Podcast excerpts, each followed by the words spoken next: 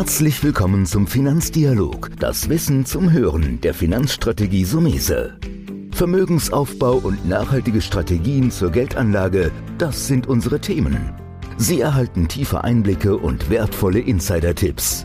Schön, dass Sie dabei sind.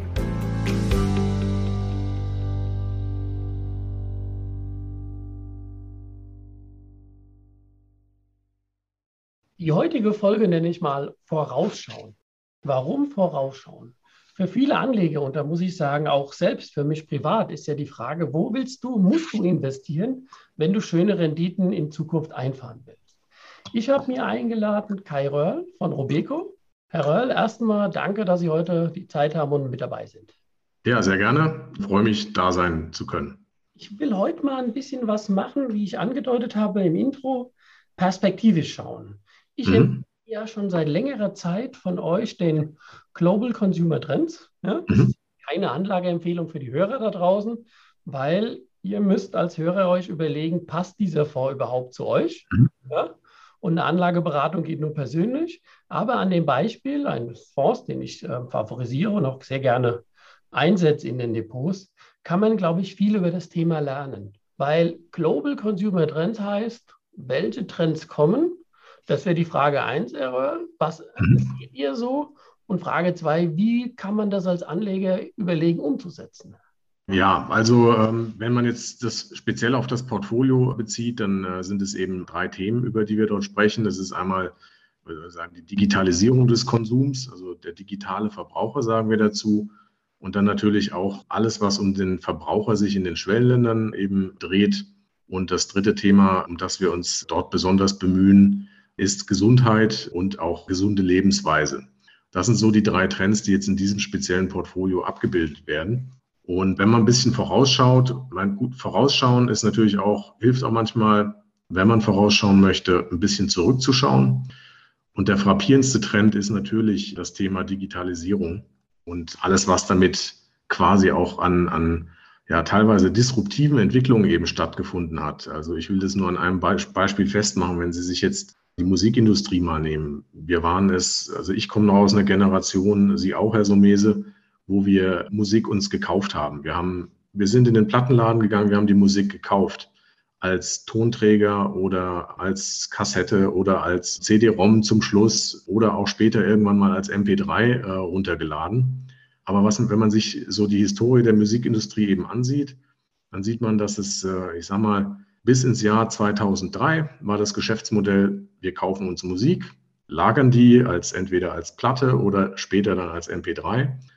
Und dann kam dann auf einmal ein Streaming-Dienst auf, der nannte sich Napster. Das war 2003.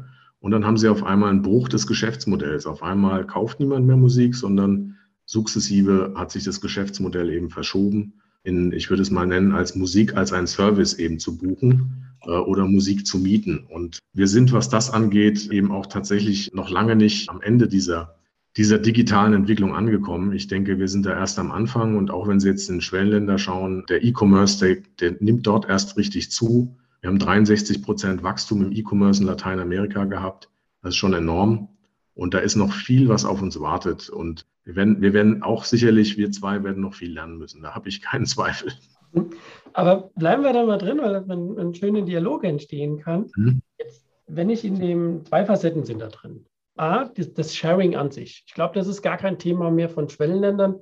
Heute gibt es ja die Diskussion, brauche ich überhaupt noch ein Auto? Oder werden wir so weit kommen? Und ich glaube, es wird dann kommen, wenn es total bequem ist. Wenn du auf deiner App mhm. auf der Couch sitzt und sagst, in der Nähe buche ich mir, wie wir es von den Rollern kennen, beim Tier zum Beispiel, ja, mhm. auch so eine interessante Geschichte, buche ich mir mein Auto. Die Frage ist nur, wie schnell kommen diese Trends und die sich anschließt, wer wird der Profiteur sein? Wahrscheinlich gar nicht mehr der Autohersteller, sondern eher das Softwareunternehmen, das beide zusammenbringt. Ja, es könnten beide sein. Also wenn Sie jetzt gerade mal an die Autohersteller denken, die schauen natürlich auch auf diese potenzielle Entwicklung, dass wir unter Umständen gar nicht mehr alle uns ein Auto kaufen, dass gerade jetzt in städtischen Bereichen äh, zunehmend gemietet wird, Platzprobleme, weiß ich was, führen, äh, sagen wir, fördern diesen Trend womöglich sogar. Und zunehmend äh, liest man von Autoherstellern, die äh, als sich als Mobilitätsdienstleister going forward irgendwann verstehen wollen. Und auch da sind sicherlich Modelle, ähm, sagen wir, in der Entwicklung, über die wir uns in ein, vielleicht ein paar Jahren unterhalten werden.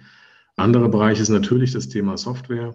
Gibt große Internet- bzw. IT-Häuser, Google zum Beispiel, die natürlich schon viel experimentiert haben. Es war immer mal wieder auch die Rede von einem Apple-Auto und so weiter und so fort. Da kommt sicherlich noch viel auf uns zu und auch die, das Thema autonomes Fahren wird da natürlich eine große Rolle spielen. Also wenn Taxis womöglich irgendwann autonom unterwegs sind und leicht verfügbar, ist dann vielleicht der Vorteil eines eigenen Fahrzeugs tatsächlich nicht mehr so relevant. Aber das sind so Sachen, da würde ich sagen, da sind wir noch ein paar Jahre von weg. Das Thema Digitalisierung jetzt im Konsum ist, ist ein, hingegen ein sehr, sehr präsentes Thema. Da kommt, glaube ich, noch einiges auf uns zu. Ich habe jetzt letzt bei, wie heißt diese Pizzakette? Domino's Pizza oder so ähnlich heißt mhm. diese Aktie. Da habe ich gesehen, die experimentieren mit einem Auto, das autonom die Pizza ausliefert. Erstmal eine Wahnsinnsvorstellung. Ne? Du bestellst eine Pizza und dann kommt ein fahrender Roboter, nenne ich es jetzt mal, also gar kein Mensch mehr, dann geht man zu diesem Auto, da geht eine Klappe auf und die warme Pizza ist da. Also ich glaube, es bleibt spannend und überraschend und auch allen Hörern da draußen, insbesondere, ich glaube auch den älteren Hörern, wir müssen uns auf fortwährende Veränderungen einstellen. Auf jeden Bereichen. Fall, auf jeden Fall. Und gerade das sind natürlich Bereiche, sagen wir, die interessant sind, wenn Sie jetzt gerade auch an, an Margenausweitung denken. Ein, ein, guter Teil der Kosten bei so einem Lieferdienst sind natürlich, ist die Auslieferung. Und äh, man stelle sich vor, es wäre möglich, eben äh, das Personal da zu sparen. Ähm, dann ist es schlecht für das Personal, aber gut für die Firma natürlich. Das sind übrigens auch Dinge, ähm, mit denen wir uns bei äh, sozialen Fragen, die ja, wir sind ja ein Haus, das sehr stark im Bereich Nachhaltigkeit auch unterwegs ist, wo wir uns auseinandersetzen damit, mit solchen Fragestellungen. Was bedeutet Digitalisierung für die Arbeitnehmerschaft? Ja, was sind die sozialen Folgen auch davon? Und das sind die, die Geschichte, die Sie beschrieben haben jetzt mit Lieferservice, auf einmal nur noch Roboter. Naja, dann gehen einige Arbeitsplätze verloren im Niedriglohnsektor. Und das ist natürlich die andere Seite der Medaille. Also ich muss auch sagen, ich war ja immer skeptisch diesem Thematik gegenüber Grundeinkommen. Ja? Mhm. Also Grundeinkommen für alle, ohne dass du etwas arbeitest. Aber vielleicht machen wir beide eine Zeitreise, ob wir die beide erleben, weiß ich nicht. Aber vielleicht kommen wir in eine Vision, dass es am Ende so wenig Jobs gibt und so viele Roboter, dass jeder ein Grundeinkommen bekommt, weil sonst hast du ja soziale Unruhen. Sonst haben wir ein massives Problem. Die Arbeiten verändern sich und sonst hätten wir ja Tumulte. Oder wie sehen Sie diese Diskussion? Ich also, äh, ja, das ist wirklich, also meine private Meinung, muss ich dazu mal sagen. Da hat die Firma keine Meinung bisher entwickelt zu dem Thema, was ist, wie sieht das Grundeinkommen aus. Aber ich halte es, ich halte es nicht für unrealistisch.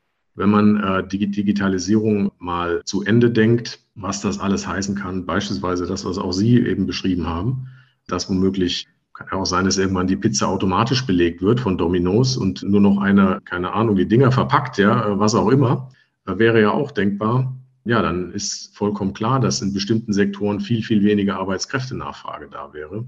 Und dann, ja, es kann sicherlich nicht jeder Anwalt werden und nicht jeder Mediziner. Dafür braucht man ein Studium. Was macht man also mit den Leuten, die in solchen Berufen dann tätig sind, die automatisiert werden? Ergo halte ich ein, ein Grundeinkommen nicht für vollkommen abwegig, dass das irgendwann kommt. Ja, und gerade jetzt Digitalisierung führt sicherlich dazu, dass tatsächlich in vielen Bereichen weniger Arbeitskräfte gebraucht werden in Zukunft. Und in Deutschland ist ein ganz wichtiges Segment ist der der Automobilbau, Sie haben es bereits angesprochen gehabt, ja. Wenn man da etwas Recherche betreibt, braucht man gar nicht weit zu schauen. Die, die Elektrifizierung unser, unseres Autofahrens kann in Deutschland bis zu 300.000, 400.000 Arbeitsplätze kosten. Und dann ist natürlich die Frage, was machen diese Leute dann? Gehen die alle in Ruhestand? Wahrscheinlich nicht alle auf einmal, ja. Also ähm, ist sicherlich eine soziale Frage, die man, der wir uns irgendwann stellen müssen, mit Sicherheit. Ich war da früher auch skeptisch, ich habe gesagt, das kann alles nicht sein. Aber in Bezug auf Digitalisierung, technischen Fortschritt bin ich bei Ihnen. Jetzt haben wir sehr weit vorausgeschaut. Mhm. Will ich mal wieder ein Stück zurückgehen, mhm. weil ich habe eine Meldung gelesen, Ende September, Robeco setzt auf die Digitalisierung, die dritte Welle in den Schwellenländern. Mhm. Robeco Next Digital Billion, was muss ich mir mhm. da vorstellen? Naja, es ist äh, ähm, also das Internet in seiner ersten Ausprägung war eine sehr amerikanische Geschichte. Wir denken an die großen Profiteure dieses Booms, äh, allen voran zunächst erstmal Microsoft natürlich, Apple, Google und so weiter. Später dann Netflix im Streaming-Bereich, Spotify und you name it. Jetzt ist es aber so, dass sie natürlich in den Schwellenländern haben sie lokale Firmen, die sehr, sehr erfolgreich mittlerweile sind, auch teilweise mit, mit Marktkapitalisierungen, die wirklich ansehnlich sind, von denen eben wir in Europa relativ wenig bisher gehört haben. Gleichwohl dominieren eben diese Player teilweise die Märkte in Lateinamerika oder eben auch Asien oder auch Afrika.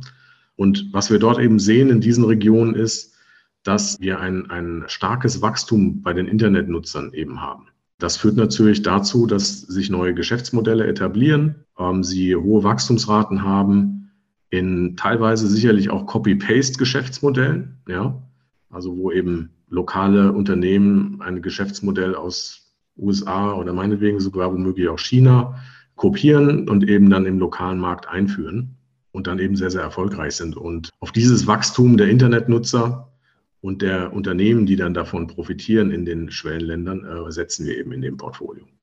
Hm. Ähm, also ich versuche das herauszuhören. Klar, Schwellenländer, wir haben ja eben so ein bisschen schon mhm. angerissen, wie beispielsweise Ägypten, Brasilien, mhm. äh, Indonesien, also gerade die mhm. großen Schwellenländer, da ist es ja auch schon weit verbreitet.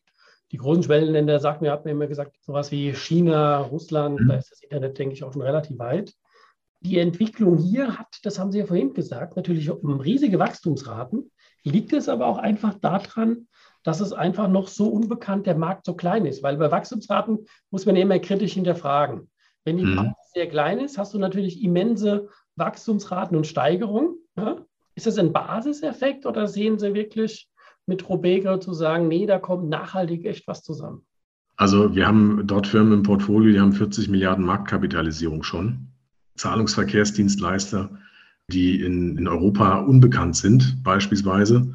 Wir haben eine Aktie, die beispielsweise im Consumer Trends drin ist. Mercado Libre ist in Lateinamerika, ist sozusagen das eBay-Pendant in, in äh, Brasilien.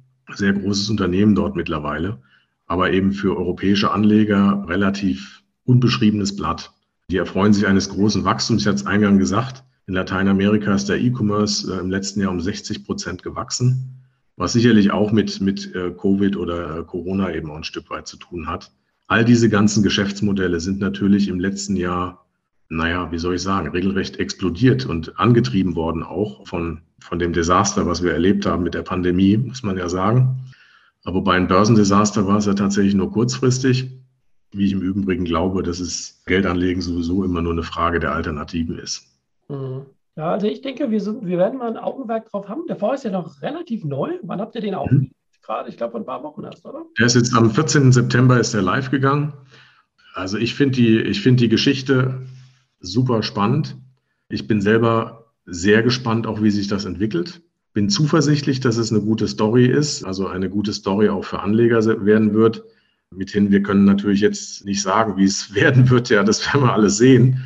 Ähm, aber ich glaube, äh, das Anlagekonzept ist spannend. Es ist eben ein Tick spitzer als jetzt, wenn ich das vergleiche mit Global Consumer Trends. Es ist sehr stark eben auf die Digitalindustrie äh, fokussiert und dann dort eben die Schwellenländer. Das ist im Grunde der wesentliche Unterschied zu Global Consumer Trends. Deswegen sind dort auch die Überschneidungen im Portfolio relativ überschaubar. Ich meine aus dem Kopf heraus irgendwas um die 10, 10 12 Prozent deckungsgleiche Holdings, also Titel, die wir auch in den Consumer Trends eben haben. Einen hatte ich genannt, Mercado Libre. Aber ja, also ich glaube, dass es vom Anlagekonzept her eine spannende Geschichte ist für Anleger, die vielleicht schon Schwellenlanderfahrung haben, ähm, an die Digitalindustrie glauben und an den Fortschritt in dieser Industrie und an das Wachstum. Und dann kann das eine spannende Sache werden. Hm. Fassen wir noch so ein bisschen zusammen, aber ich, wie gesagt, das ist druckfrisch sozusagen. Das ist druckfrisch, ja. ja. Sie sind tatsächlich auch der Erste, mit dem ich darüber spreche. Können ja sagen, sehen Sie ja. schon eine Zeit voraus. Ja. Aber ich habe auch noch so ein bisschen mein Problem damit, weil wir mhm. natürlich gerne in der Beratung hingehen und sagen, wenn ein Former 1, 2, lieber drei Jahre alt ist, mhm. kannst du ja ein bisschen sehen, wie die Leistung des Managements ist. Es ist immer ein bisschen schwierig, natürlich sehr früh in eine Innovation zu gehen. Ich halte den vor mhm. für eine wahnsinnige Innovation. Da habe ich jetzt, wie gesagt, eine Berichterstattung, ein Interview, glaube ich, von den beiden Fondsmanagern gelesen. Mhm. Dem äh, Michael von First ja, und dem Brian Zetterly. Die sind ja da genau. verantwortlich. Gibt es auch einen interessanten Podcast mit den zwei. Ist wirklich hörenswert. Also super äh, sympathische Kollegen auch, muss ich sagen. Und sehr insightful, äh, wenn, ich, wenn man sich das anhört. Also kann ich nur empfehlen. Ja, dann würde ich sagen, wenn es keine Mühe macht, ähm, schicken Sie mir doch den Link mal rüber. Auf jeden Fall. Dann machen wir was Untypisches. Ich verlinke in den Show Notes in meinem Podcast zu einem anderen. Aber da okay. Da haben wir jetzt kein Problem, einen, Hörer nochmal, ich will nicht sagen verlieren, aber weiterzuleiten, weil ich glaube, dass es sehr, sehr spannend ist und dass wir beide sehr früh drin sind. Ja. Überrascht mich nicht, dass wir die beiden sind, die zum ersten Mal über dieses Thema vielleicht von, der, von den Kollegenseiten, von der Beraterseite reden. Ich werde es mir auch äh, verfolgen. Ist noch keine Empfehlung. Habe ich am Anfang gesagt, wir dürfen jetzt hier nicht sagen, das und das ist zu kaufen, weil sonst heißt es, ja. hat nicht funktioniert. Deswegen ist es ein reiner Informationspodcast. Zum Abschließen vielleicht mhm. noch mal ein paar Worte zusammengefasst aus Ihrer Sicht.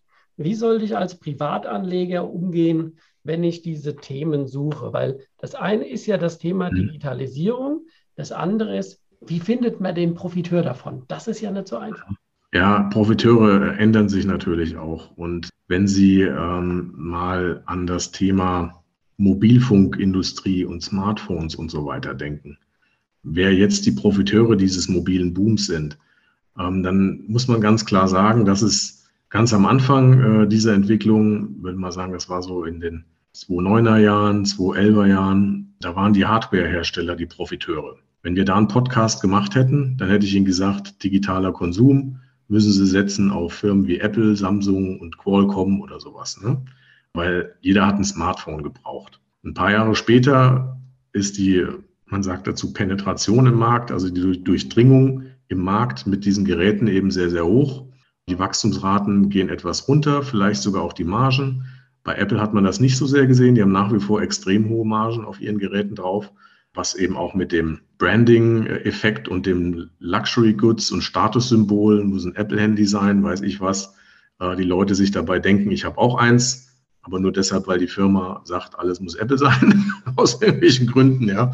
Aber ähm, sind sicherlich auch andere Hersteller gut. So, und wenn man dann eben weiterging, ähm, haben von dem mobilen Boom äh, dann auf einmal andere Firmen äh, profitiert. Das das ist dann auf einmal, ähm, ja, ich würde sagen, Social Media, E-Commerce kam auf. 2009, 2011 haben die Leute noch nicht drüber nachgedacht, über, über ihr Mobilgerät womöglich einzukaufen. Wenn man sein eigenes Nutzerverhalten jetzt mal sieht und ich, hab, ich bin Amazon-Kunde, ich gebe es zu, ich kaufe häufig über mein Telefon Sachen ein. Also verschieben sich Trends vom Hardware Richtung E-Commerce, Richtung Social Media. Denken Sie an Facebook, Irgendwann waren die Übertragungsraten sind nach oben gegangen. Wir haben äh, LTE bekommen. Jetzt kommt 5G, völlig neue, völlig neue Möglichkeiten. Auf einmal können Sie Streaming-Videos im Handy schauen. Also profitiert auf einmal Netflix. Und so geht eine Entwicklung dann eben vonstatten. Und natürlich kann man das selbst machen. Wir sind jetzt zum Beispiel, wenn ich diesen Trend fortschreibe, sind für uns jetzt Netflix ist nach wie vor interessant, Facebook auch, Google und so weiter. Aber wir sind jetzt schon wieder eine, eine, einen Schritt weiter, weil irgendwann wurde das Handy zum Zahlungsgerät, also zum Zahlungsmittel. Man denke an, äh, an Alipay, an PayPal, an Apple Pay und wir sind jetzt eben quasi schon im digital, digitalen Bezahlzeitalter angekommen, äh, wo wir massive Wachstumsraten auch in Deutschland haben. Und so muss man eben über Trends nachdenken. Also es, es ist nicht ein Trend entwickelt sich weiter und man muss sich auch als Investor, egal ob man einen Fonds managt oder ob man sein eigenes Vermögen managt, mit Einzeltiteln kann man ja auch theoretisch versuchen, muss man sich überlegen, was ist der nächste Schritt und wer sind die nächsten Profiteure. Mhm. Vielleicht nochmal eine ganz gute Zusammenfassung. Das heißt, nicht eine Sache identifizieren, sondern in der Schnelllebigkeit ja, der Produktwelt, der Techniken, der Veränderungen im Prinzip Schritt halten. Und dann muss ich natürlich als Anleger mich hinterfragen, und zu sagen, ich denke, das haben Sie sehr gut gesagt, von einem Gerätehersteller muss ich im Prinzip auf ein Softwareunternehmen gehen. So ist es. Und, und das ist, ich glaube, das ist mal ein spannender Ausblick. Ich denke, wir machen es mal so, ruckzuck, es hört sich grauenhaft an, wenn ich sage, bald wird wieder ein Jahr rum sein. Und dann können wir ruhig mal auf den Next Digital Billion Leaders gehen, nenne ich ihn jetzt. Sehr, sehr gerne, ja. Ich bin, ich bin wirklich selber sehr gespannt, äh, wie sich das Portfolio entwickelt. Also hochinteressante Story, wie ich finde. Ähm, gutes Anlagekonzept, äh, sympathische Leute, die das Portfolio auch managen. Und äh, ja, macht auch Spaß, dann sowas auch mal zu zeigen. Ja, ja dann bleibt mir nur herzlichen Dank für den Ausblick. Heute gemeinsam mit ihm, Kai Reul von Robeco. Schön, dass Sie mit dabei waren heute. Ich danke Ihnen vielmals, Herr Sumese. Bis bald mal, ne? Das war der Finanzdialog, das Wissen zum Hören der Finanzstrategie Sumese. Natürlich ist dieser Podcast keine Anlageempfehlung, denn jede Anlageentscheidung muss individuell getroffen werden. Idealerweise ist sie Teil einer ganzheitlichen Strategie, die exakt zu Ihnen passt. Dazu müssten wir uns persönlich kennenlernen. Besuchen Sie uns auf sumese.de